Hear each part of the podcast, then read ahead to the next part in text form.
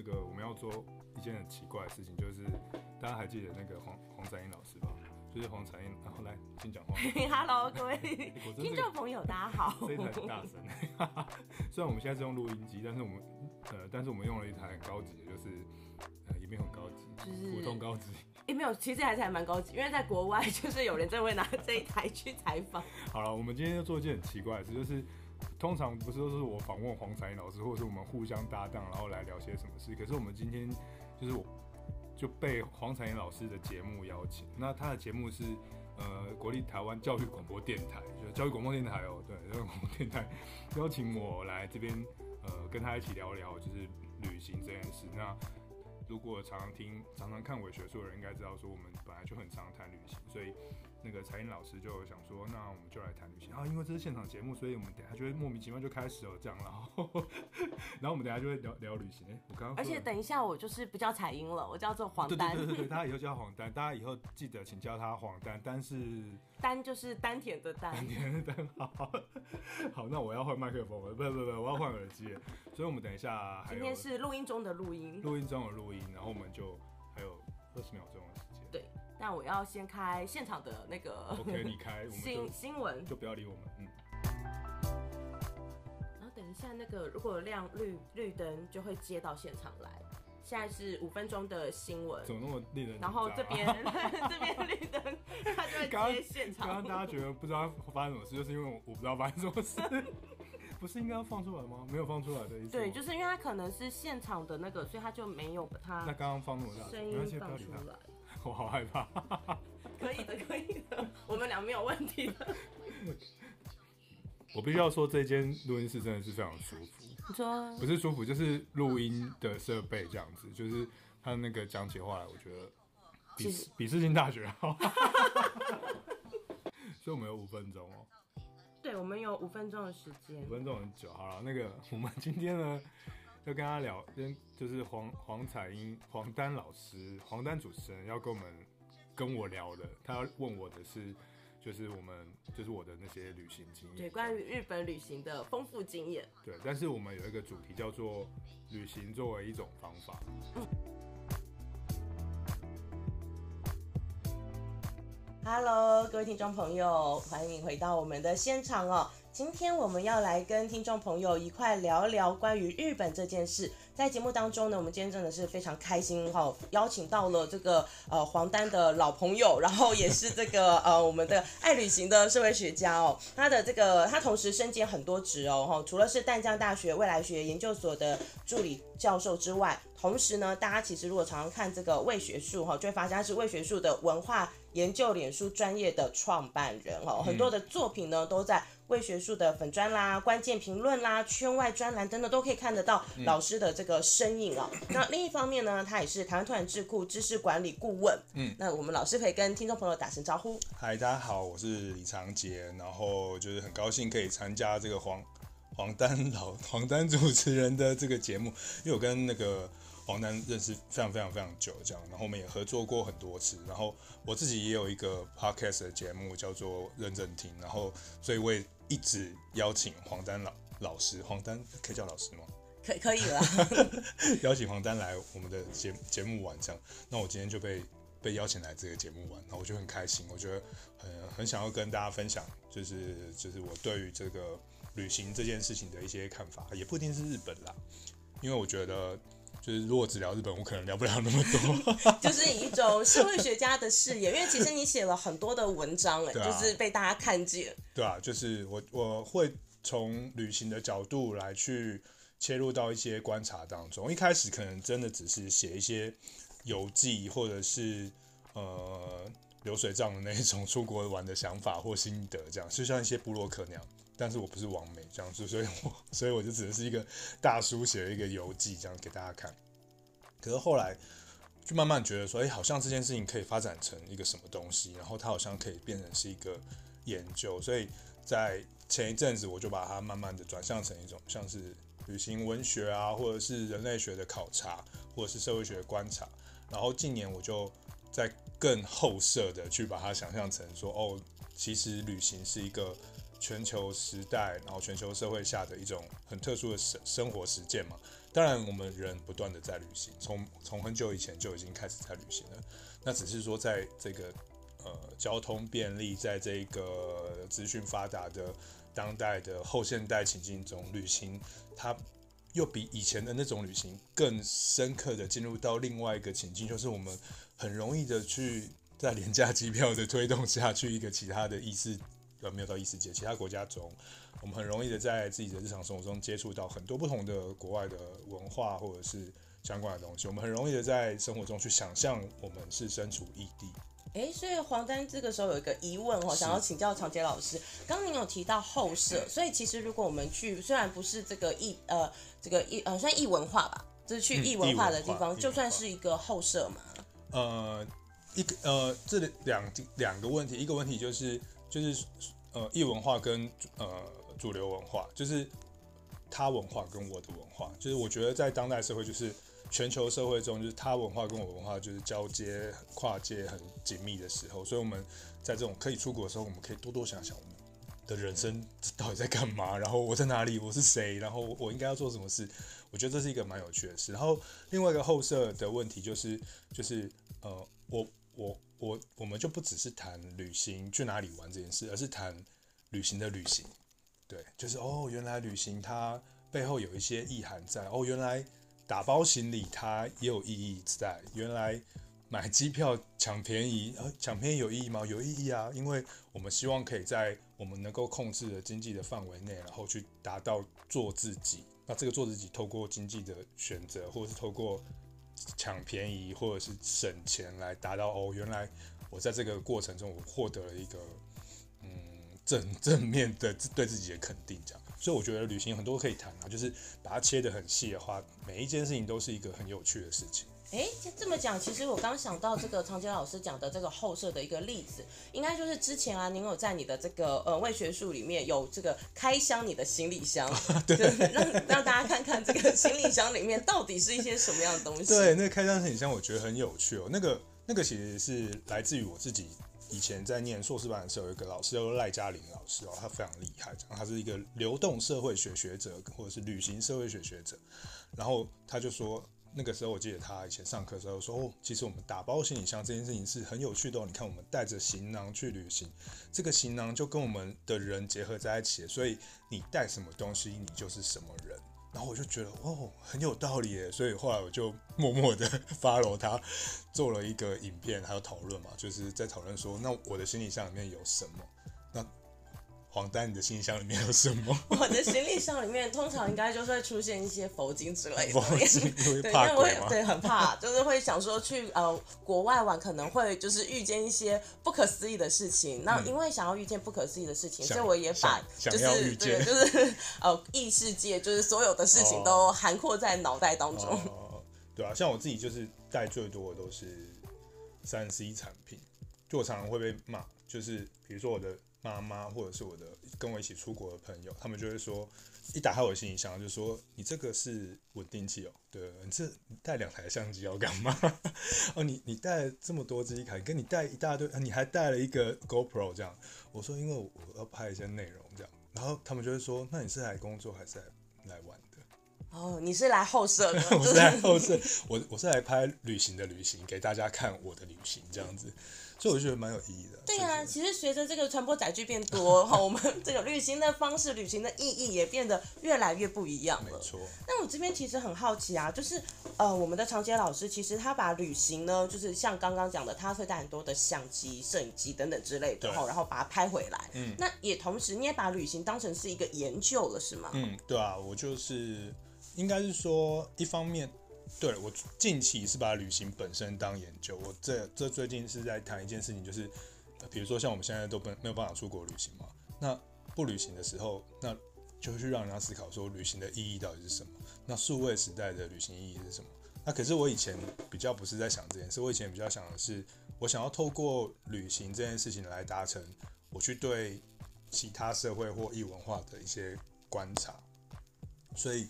那时候我就把。旅行当成是我的一个工具，或者是一个途径，让我可以去去到另外一个国家，像人类学家那样子，就是到一个别的地方、别的村庄、别的村落，然后去考察它的什么东西，然后深入的了解，然后透过游玩跟旅行的这一个过程，然后让我获得更大的乐趣，并且我还可以理解那边的文化。我觉得这是一个很有趣的过程，我也推荐大家可以这么做，因为这样子玩会玩起来更有更有感觉。其实变得很深刻哎，我们都说现在很多人喜欢自由行，就是为了要尝体验一下当地的这个感受。是，所以其实像这样的做法，带着一个更深刻的思维去当地的时候，是会真的看到比较不一样的东西。对啊，对啊，对啊，就不然的话，嗯，哎，其实我觉得观光观光旅行观光呃这种旅行团也蛮有趣的。我记得我去年，哎，我们这样子随便讲可以哈。其实我记得我去年啊，就是有去过，前年有去过一次旅行团的。那我是一个非常排斥旅行团的人，所以我从小到大的旅行团经验都没有很棒这样。然后后来，所以到我成年之后，我对旅行团这件事情就是没有没有非常喜喜欢。但我没想到，就是我为了要让我妈妈比较可以轻松的去旅行，所以我们就参加了旅行团去了北海道。但是我就把它变成后设，就是我我去观察每一个旅客吗？对，旅行团本身。我觉得好有趣哦，这些人真的是 很特别，就大家带着不同的目的，然后变成了一个团体，然后呢混杂着各种不同身份的人，然后有一个导游，这这个导游会用各种不同的传播语义或话术，然后把大家纠集在一起，然后还要给我们一些幻想跟想象，然后还要把你带到免税商店里面去削一笔，那你还愿意掏钱才行啊，那他也要说服你啊，我觉得这个整个过程都很有趣。哇，今天那个长杰老师来到我们节目当中，其实也让这个听众朋友用另外一种眼光去看旅行这件事情哦。嗯、那我很好奇的是，刚刚有提到这个文化人类学式的踏查，这到底是什么呢？哦，应该是说，就是我最开始最开始会开始想到用旅行作为一种方法的的意思，或是或去谈呃，透过旅行来去观察人类或社会的这个这件事情，是因为。以前我在念博士班的一开始的时候，我有呃选修一堂课，呃两堂，就是他连续的这样，呃是一个很有名的台湾的人类学家，叫做乔健，他已经过世了这样。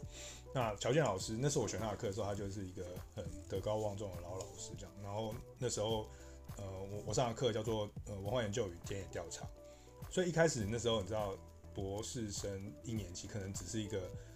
普通的屁孩，就是硕士刚毕业，然后你只是嗯，就是充满想象这样，然后想说要来上些什么。那去上那堂课的时候，我一开始都觉得好无聊，不是好无聊，应该是说哦，老师都在讲古诶，他都是在讲说他去哪里玩，然后他去哪里去印第安的部落玩，他去东南亚玩，他去香港的什么什么地方看什么庙，然后讲他家里怎么样讲他的故事。我一整个学期都在听这些故事，然后。那个时候我就觉得，我都修一个什么课这样？听别人分享自己的旅行经验，然后每一次都三个小时。但是突然有一在其中开始某一天，然后我就突然觉得，哎、欸，这些故事充满意义。如果大家有听过有一个人类学家叫做 Geertz，然后他他在谈那个巴厘岛的那个斗鸡的这个这个这个活动，那那个。他描述他在巴厘岛上看到了这个斗鸡活动的时候，他描述的非常清透彻，然后描述那个斗鸡怎么玩，然后巴厘岛的人怎么生活，然后最后他就洞洞悉到这个巴厘岛的这个世界的社会文化的内涵跟结构。然后那时候我就看到那篇文章，我就觉得啊，原来乔健老师他他的旅行是在看这些东西啊，他他一直在跟我讲说他要去哪里玩，他去哪里玩。其实他看到的是这些东西背后的。社会结构、人类生活的实在，然后跟那些心灵、文化心理，因为他后来就提到文化心理，我就觉得哇，真的是很感动我哎，我就觉得我以前的人生都白活了。我出去了玩，去那些迪士尼啊什么之类，就根本就没没在干嘛，就是你出去玩就只是爽而已，根本就没有没有真的触碰到什么。等到那个乔健老师的那堂课触碰到我之后，我后来整个的旅行的方式就大改观，就是我每一趟旅行我都觉得好像。充满意义，嗯，每一个细节都好好多东西，好多东西，所以我就觉得很有趣。所以其实这个也是我们学者所说的后苗嘛，对不对？对对对对对，就是当你的心灵可以跟呃，当你的人进入到那个环境中，你打开你的感官经验，打开你的观察，然后细心的去体同理心他人之后，你就会发现你得到的讯息会非常的饱满，然后那个东那个饱满的讯息会让你对这些事物更加的深刻跟认识，而且你回来之后你不会忘记。你这感觉其实是真的很美好哎。那这样的一个方式，大概是你通常都怎么进行的？怎么进行哦？有没有什么 SOP？我还蛮，但是我是有点强迫症，因为我到近年来就是已经变成是我出国的前一个月，我要我会花一个多月的时间做做做做文章的 research，做做做研究这样子，我会真的去看很多很多的相关的文献，中文、英文、日文都看，然后回来之后也继续看，所以整个旅程的研究过程大概会。包含旅行本身就大概会有三个月的时间，所以我会整个人进在进到那个那个专题当中。所以比如说我会开一个专题是，好，我这一次哦，我会以一个主题为为核心。比如说我这一次去去东京好了，那我这次的主题就是就是甜点。好，大家可能觉得吃蛋糕这哪有什么主题？没有啊，你可以去比较品牌的行销啊，可以去比较日本日式甜点的呃制作的过程，跟它所表达表达出来的形式啊，然后每一个不同的传统老牌子，它的呃那呃形式的方式有什么不同？然后它展现出来的这种甜，我我的我叫那个专辑叫甜点的修辞，是很美。很美，关于甜点的修辞。对，那个甜点的修辞怎样？你就要细细考察嘛，考察说这个甜点的历史脉络，看它的文案，去它的官网看，然后看它的那个设计的 design 的那个样子，然后看它甜点呈上来的盘式，然后它本身设计的样样貌，它的服务态度，然后吃下来到嘴巴里面的体感、食感是什么，然后整个融合成一个所谓的甜点的修辞。那我可能那一次去东京，我就是。当然还是会做很多其他的事，可是我就会目标，比如说八间甜点店，然后每一间都这么仔细的去看。哇，你真的是去那边做功课的耶！去那边对做功课，去那边做我的内容，这样就不然的话，我也不知道平常也不知道要干，也不知道发什么内容，所以就是努力的把内容做出来，这样。所以就是就必须要很认真的去把这主题找到，但是我觉得不一定是适合每个人啊，因为像。其他人可能会觉得压力很大，像我妈妈或者是 朋友们，他们就会觉得说啊，跟你出来好像都在做功课。对，就是一般的听众朋友可能会觉得，其实去一家甜点店啊，我们就是推门进去，然后呃享受一下里面的氛围，氛围然后甜点送上来就快快乐乐的吃掉它。掉它哦，所以不会太有呃其他的想法。但我们常见老师就是会在去之前努力的爬出资料，然后进门的那一刻，把所有的这个动作都以一个呃慢动作的方式哦，以为自己是王家卫，就是开始那个细细的观察，哎，那个柜台长什么样啊？然后服务生的态度啊，言谈啊，然后。送上来的这个呃盘子啊，吃起来的口感啊等等，然后回去之后还会再继续的爬书相关的资料。那重点是还带摄影机，然后还慢慢拍，慢慢拍这样子。真的是王家卫，真的是王家卫，就是各种不同的资料上的王家卫跟镜头里。好，这样讲自己好像有点太过分。所以其实我那时候就在想，因为这个我们的长街老师常常去日本，然后想说，哎，为什么可以这么长呢？到底是呃，因为可能比如说一个礼拜、两个礼拜，然后去一次这样，就想说是呃发生什么事。后来才知道，原来其实当你把脚步放慢去看一个文化的时候，它真的有很多地方其实是可以玩、可以看的耶。哦，对啊，就是。好，我要澄清，我没有一个礼拜、两个礼拜，这样的话我就不用工作了吧？大概是一个月一次吧，没有。深度旅行一个月一次日本，就回来台湾打工，没有啦。就是呃，就是你把很多事，而且可是因为后来我我到日本去之后，其实有时候是没在做什么事，就除了有定主题之外，有时候可能就是很很松的在日常生活中，因为呃，我我能够能够在那边。待比较多次的原因，其实也某个部分是也是因为我有朋友或者是亲戚在那边，就是呃定居这样子，所以就有时候我去的时候，就是去借住朋友家或者是亲戚家，所以呢，就是我没有什么压力，所以我就觉得，好，反正我来这边只只有花机票钱没关系，这样子，所以就可以放慢脚步去真的去看呃日本不同的地方不同的美嘛。对对对对对，四季，我之前一开始就是呃最开始的时候。是在收集四季这件事情，就是每一个地方的四季，就比如京都的四季，或是奈良的四季，四季的变化吗？对，春夏秋冬。对，当然了，大家都是哦，秋天看赏枫，像现在就是去赏枫嘛。然后冬天就要去追雪啊，夏天就是看那绿绿的森林跟稻田，然后春天就是樱花这样。那但是我们要总人总不可能无时无刻四季都可以出国玩或干嘛之类的，所以就是当你收集到四季的景色的时候，你就觉得哇，好棒哦，就很想要去干嘛之类的。哎，大家听到这边是不是觉得这个日本变得很不一样了？嗯，待会在下一段节目当中哦，我们会让这个长洁老师来跟我们细细的品味一下关于日本，以他这种特别的社会学家的视野来看的时候，日本会变成一个什么样不一样的呃面貌？嗯，我们稍微听一下这个呃 Link 带回来的这个日本的观光推广歌曲哦，然后我我们呃广告之后就回到现场，倒数五秒。各位听众朋友好，欢迎回到我们的生活 in Design，我是让你的生活越过越简单的黄丹。今天在节目当中呢，我们请到的是爱旅行的社会学家李长杰老师哦。那这个长杰老师刚刚有跟我们提到，他是怎么样来观看这个自己的旅行的？对，哦，是一种不一样的，用一个呃另外一种眼光来看待旅行这件事情。那其实我们都会知道，你非常非常的喜欢日本，对不对？嗯。嗯，那你是什么时候爱上日本的啊？或者是对这个日本的文化产生浓浓的兴趣的？好，我我必须要先说，就是为什么我会看起来非常非常喜欢日本，只是因为就是日本比较省钱。哦，因为刚刚有提到说，在那边我们可以直接飞飞过去就好了。而且还有就是，就是因为呃近年来的这个廉价航空的这个兴起，大概二零一六年开始的兴起，所以就是呃台湾人飞日本的这个线，其实可以非常非常多优惠哦。我记得以前刚开始有这些乐淘啊，什么时候我有买过九百六十块，就九百六就可以去日本呢？只只要九百六？九百六哦。来回机票哦，哇，来回吗？对哦，加起来，加起来，这真的很便宜，很划算。就是你 就是一个非常非常划算的状态，所以去当然去啊，谁不去，对不对？但是后来他就是慢慢会涨回来，他可能就是不小心抢到那一张，而且那张可能是红眼机票，所以就还好。不过说起就是我对呃日本的喜爱，我觉得当然我私心也是有喜爱日本，因为呃我不知道那个黄丹老师、黄丹主持人就是。是什么年代的人？这样，我自己是一个就是好好出生，嗯，不对，生活在九零年代中为我的童年时期的人，这样，呃，青青年童年时期的人，所以，呃，对我来讲，那个时候的日本文流行文化是非常强烈的，像现在都是韩风嘛，对不对？韩国文化这样子，对欧巴这样，我最近也开始看一些韩剧，本来很排斥的，但后来觉得，嗯。好像也还蛮好看的，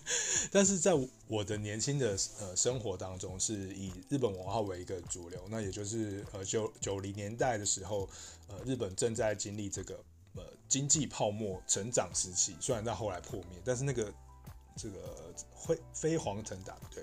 纸醉金迷的平成时代，然后经济这个经济泡沫的时候，其实是一个。很华丽的时代，所以我们有认识很多很知名的偶像歌手啊、女星啊，什么都是在那个时候出现的嘛。比如说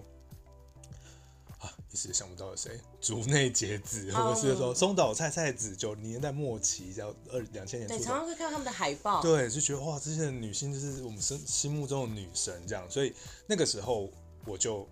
呃，很很喜欢日本。然后我们在台湾的青少年们，其实就只有就是比较单向的接受日本文化。所以那时候那个什么西门町就会有什么新新宿啊，什么西门的 什么小涩谷啊。我记得我前几天还在板桥拍了一张照片，是我小时候会去逛街的地方，它叫做板桥元素。哦，是变得像日本一样的风格？没有，重点是它就是。取一个名字，一栋大楼，然后他写板桥元素，可它旁边就是一个乱乱的小巷子。但是它那个是呃板桥后车后火车站的商圈里面，就是我这个九十年代人的年轻小朋友们最喜欢去的地方。里面就有卖很多那种偶像海报啊，或者是那种潮流的，现在比较以前叫潮流了，现在就可能也觉得那没有很潮流。所以走进那里，感觉很像是回到九零年代。现在，嗯，现在应该还好，但我意思是说，那个时候是九零年代最下板桥最下趴的地方，对对对，就是风日本风格，所以那个时候，呃，我我们对于呃日本的这些流行文化非常的亲喜欢，这样，所以就导致后来就愿意，呃，就很想要去日本玩玩这样。那所以我在大学的时候，我记得我第一次去日本，呃，是跟我的几个好朋友去。然后我们去日本的时候，本来是本来是要很俗气的去迪士，那个时候叫迪士尼乐园，迪士尼乐园，迪士尼。可是后来不知道是哪根筋不对，突然我就想说，哎、欸，那我们不一定要去那边啊。我们哎、欸，不知道黄黄丹有没有看过一个日剧叫做海呃海滩男孩。海滩男孩，在我的那个脑海中，Google 中有那个反反丁龙史哦，有我有印象了，对对，两个男生，然后他们年轻的时候，然后在海边，然后就是那冲浪的少年这样，那可能他们只有十二十出头吧，这样。然后那个那个那个日剧是在日本的一个一个地方叫做热海拍的，热海在东京下面这样。然后那时候我就突然想说，哦，那我要去当海滩男孩。所以呢，我就跟我的朋友说，那我不想要去迪士尼，那我想要去热海，那我就把就分裂我的朋友，然后就其中有一小部分的朋友就跟我去了热海，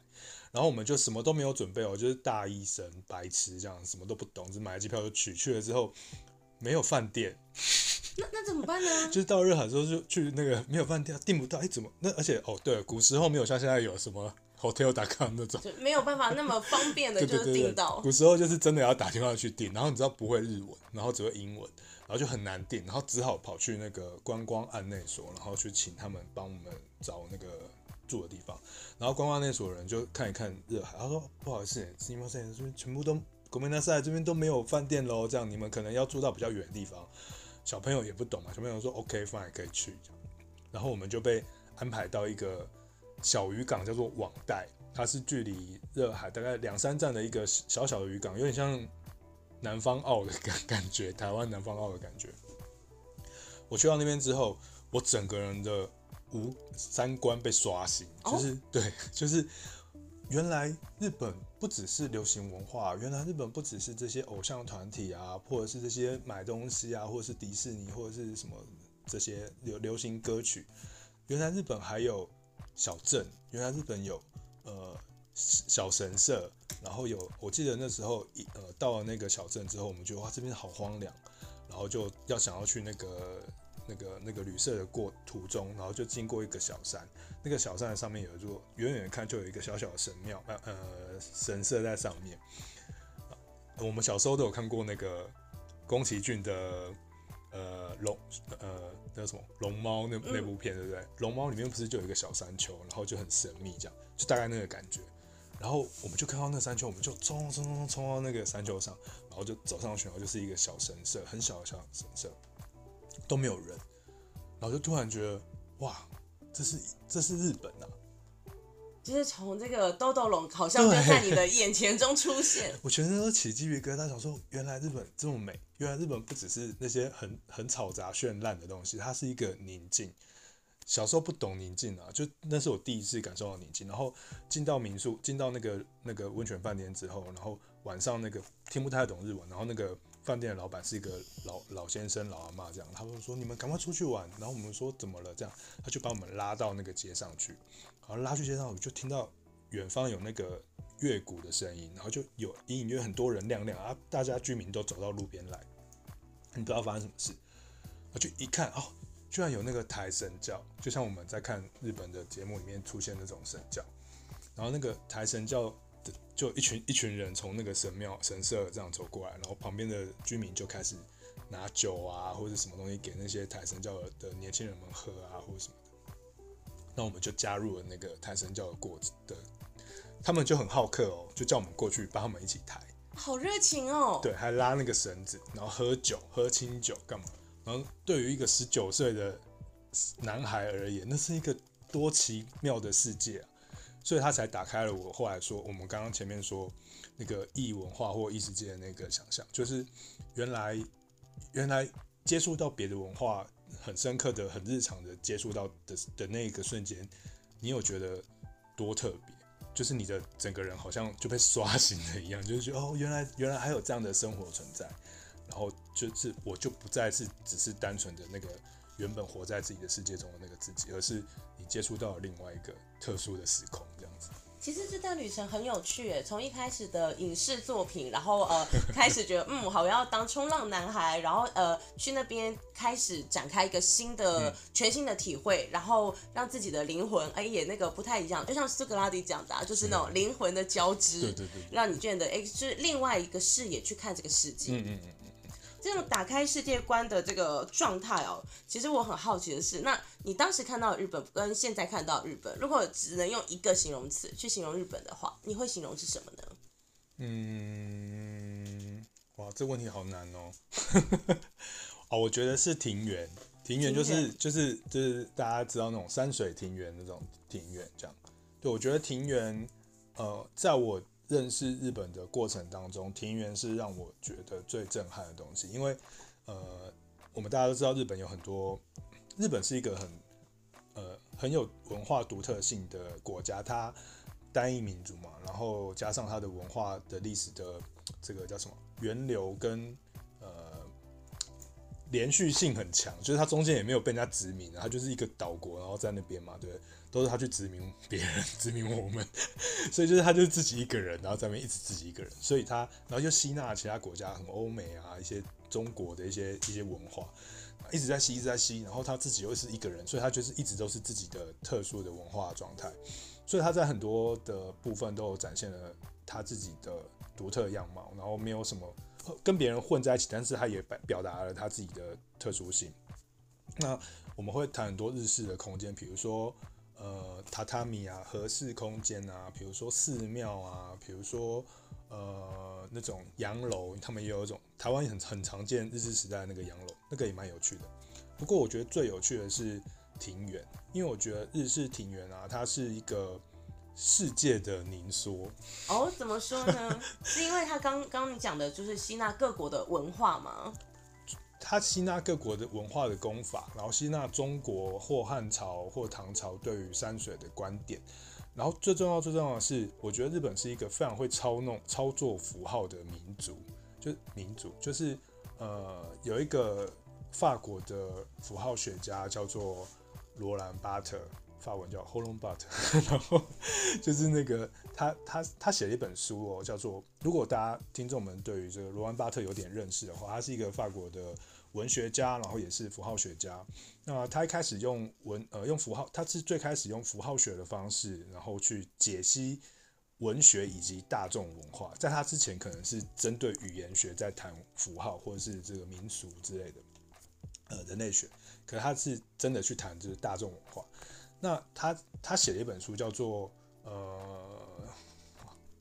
符号帝国，就是他去了日本一趟之后，他觉得日本是一个。全世界最会操弄符号的国家哦，连这个我们的哲学大师都被他收服了。对，操弄符符号，符号散布散布在日本的国度当中，然后那个日本人享用符号所展现出来的意义，然后庭园就是他其中一个非常非常在意的 case。呃，如果大家听众们有一些一些想象，好，举一个最最最常见的想象就是。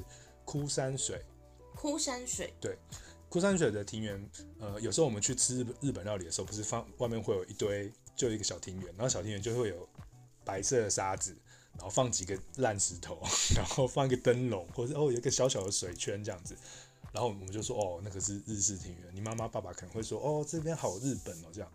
可是为什么这样叫日式庭园？它的日式庭园跟西方的不有有什么不一样吗？差超多，到底大概差异在哪里？西方庭园是呃呃呃，就是一个比较对称式的，然后它强调的是整体性，强调的是秩序，然后强调的是要排列的很整齐。如果大家有想象一些欧洲那种宫廷贵族，有没有？就中间是喷水喷水池，然后旁边是一圈一圈的花园，这样大概是这样。可是日式庭园它强调的是，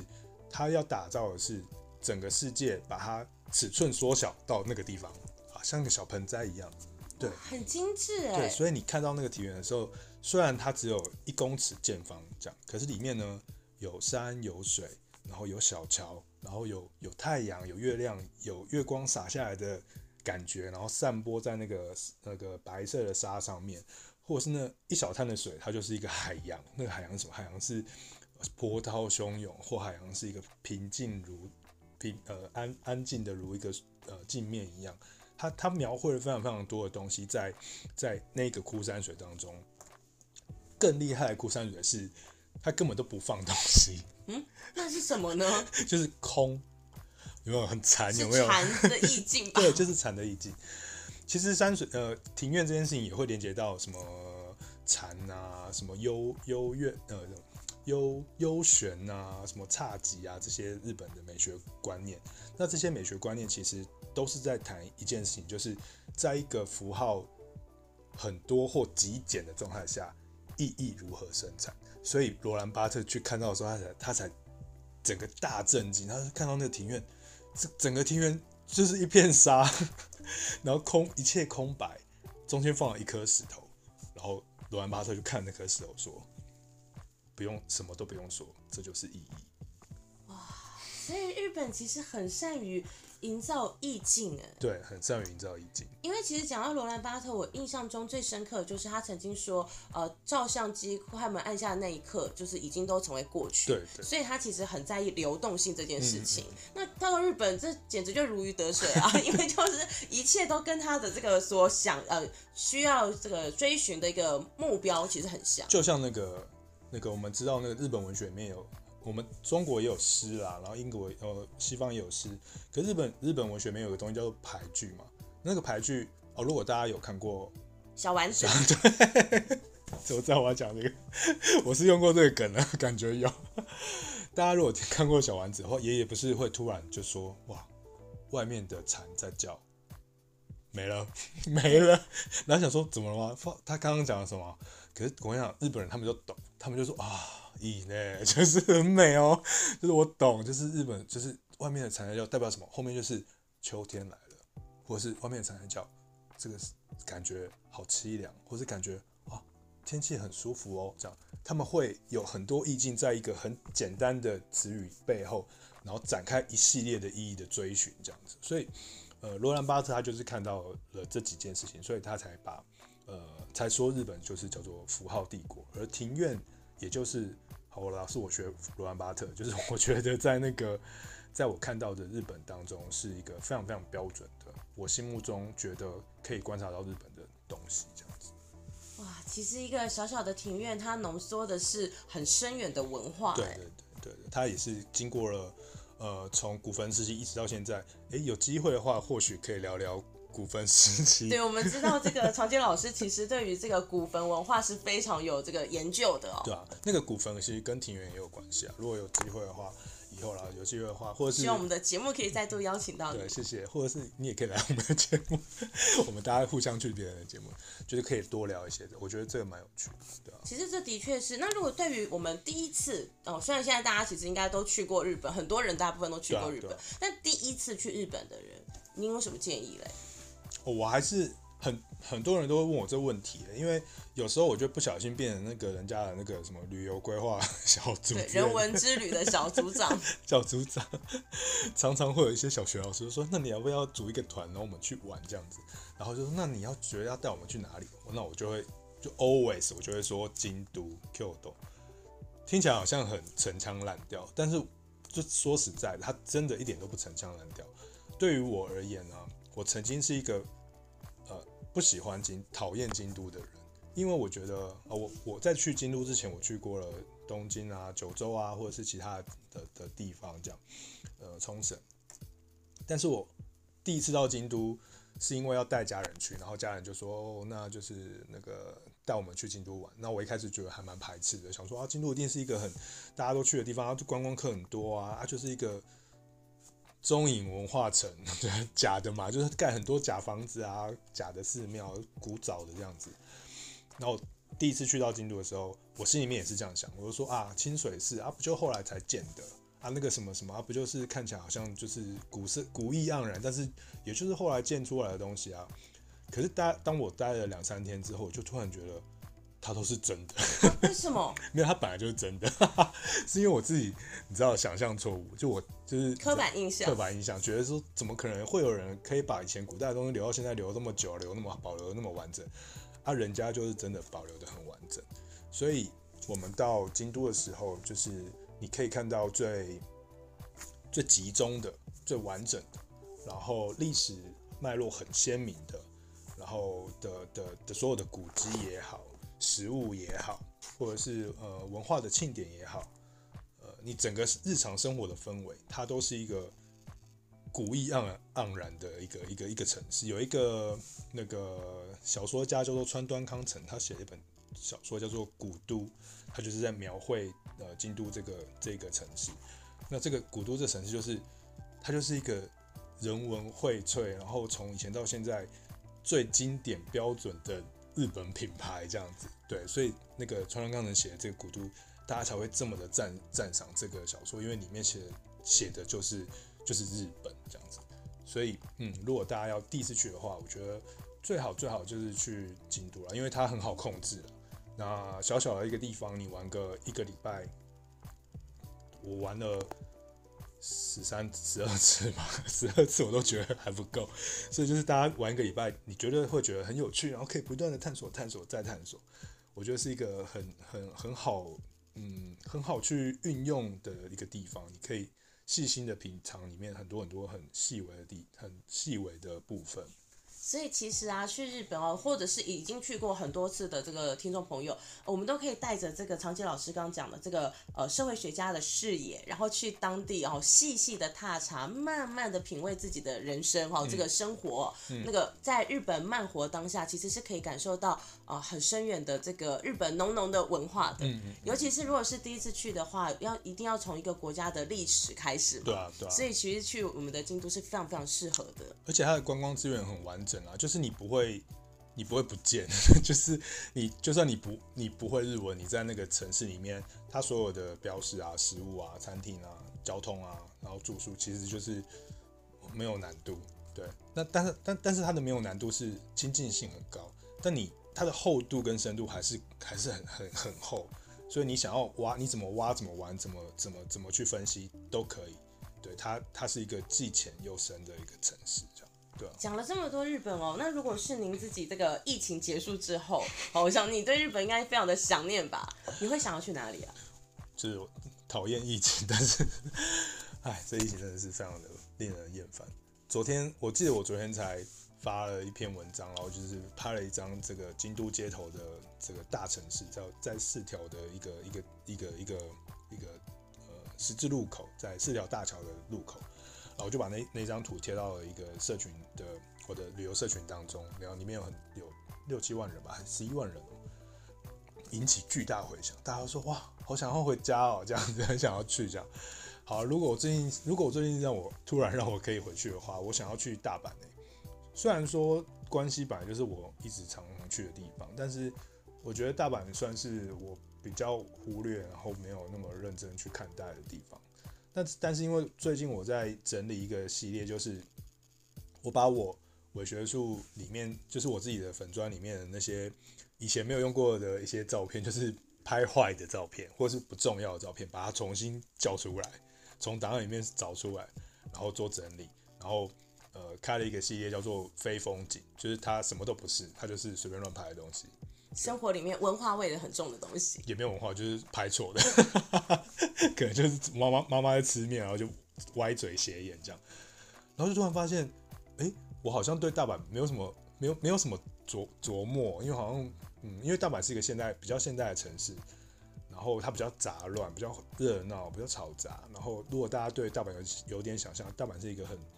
生机、生活力充沛，并且有点俗气的城市，这样子。所以，我以前本来没有对它有那么多想法。可是，当我在重新整理我的这些旧照片的时候，我就发现，哎、欸，他其实还蛮有趣的。它的那种俗 俗烂、俗烂、俗气、俗气的感觉，还还蛮特别的。它有很多，就是嗯，一个城市从古代转变到现代，从近代转变到现代的很多痕迹，在大阪这个城市里面留下一些东西，所以。我就很想要去追追寻它，然后最近在看的是那个地铁站，就大阪大阪有一个呃市营地铁，然后那地铁总共有一二三四五六六条线还是七条线吧，然后其实它每一个每一条线的地铁最久可以可以追溯到一九三零年代吧，哦，那也是很遥远，很遥远，所以你可以看到那个地铁站里面就是一个古代的样子，就昭和时期的样貌。然后我我后来在最近在整理那个照片的时候，我就突然发现一件很小的事，但是我觉得我一定要去做，就是就是瓷砖，就是 会主持人会觉得我很无聊。不会啊，因为这个我们说刚刚也要以那个文化学的 方式来看看这一切，瓷砖一定也有它的故事。就像我们说西安有一个会呼吸的墙哦，那这个对，就是那种感觉。大阪应该也是有这样的感觉。就是我看到那个我拍的车站里面有一面墙，然后墙上的瓷砖，它是呃昭和时期的某一种技工法的瓷砖，然后它是黄色，然后有釉面呃上釉漆这样，然后我就发现说，哎，其实这个东西好像可以。拿来做一些衍生，去想要把每一站的瓷砖都做一个研究。嗯，所以我们应该可以从这个长洁老师未来的分享当中，会看到这个呃大阪可能从传统，然后一路走到现代，瓷砖的演变也堆积着当地人的生活故事。嗯，那应该会是一件非常有趣的事情。希望我可以赶快去。对，然后我们也期待你可以再来我们的节目当中跟大家分享。好啊，好，我们谢谢我们的听众朋友们，那我们今天的节目就到这边喽，嗯，谢谢大家，谢谢大家。辛苦你了，不会，好啦，你真的要去研究瓷砖哦？我真的想要研究瓷砖啊，所以不知道伪学术的朋友们。可以赶快去那个搜寻一下，会有很多有趣的东西。就是假如大家觉得这一集录的怪怪的话，那就没关系，请你亲们去那个呃教育广播电台。哦，我到时候会附上链接，我们会有那个这个节目的完整的版本，然后大家可以去听比较清晰的完整版。然后其实我们本来前面有预备了蛮多，对，就是想要做一个呃录音中的录音。我是刚刚前面五十分的时候，突然发现，哎，为什么记忆卡没？为什么在要叫我 format？然后我想说，那我一定要就是换一张新的记忆卡。好不容易换了一张新新的记忆卡，剩两分钟，然后想说，啊，这个 life 要开始了，那这记忆卡应该可以用吧？就按下去，就我们就开始录了。了。然后就录了半个小时之后，发现根本就没有记忆卡，根本就没有，就没有空间啊。所以它已经满满的了。所以其实我们刚刚前面其实超有趣的，好不好？就是很像，对，就是一个节目中的节目，然后很有一个现场的 feel，然后还有倒数计时什么之类的，很像那个金钟转播现场，对对对，前台后台。就没有没想到，就是整个被我的记忆卡破坏掉了，这样。没关系，反正我们应该还会有下一次。对，所以我们那个可以期待下一次，这应该是预示着下一次。下一次 我们就可以认真的再再搞一次，就是节目比较完整的。对对对对对。好了，那伪学术认真听，今天就到这边结束，拜拜。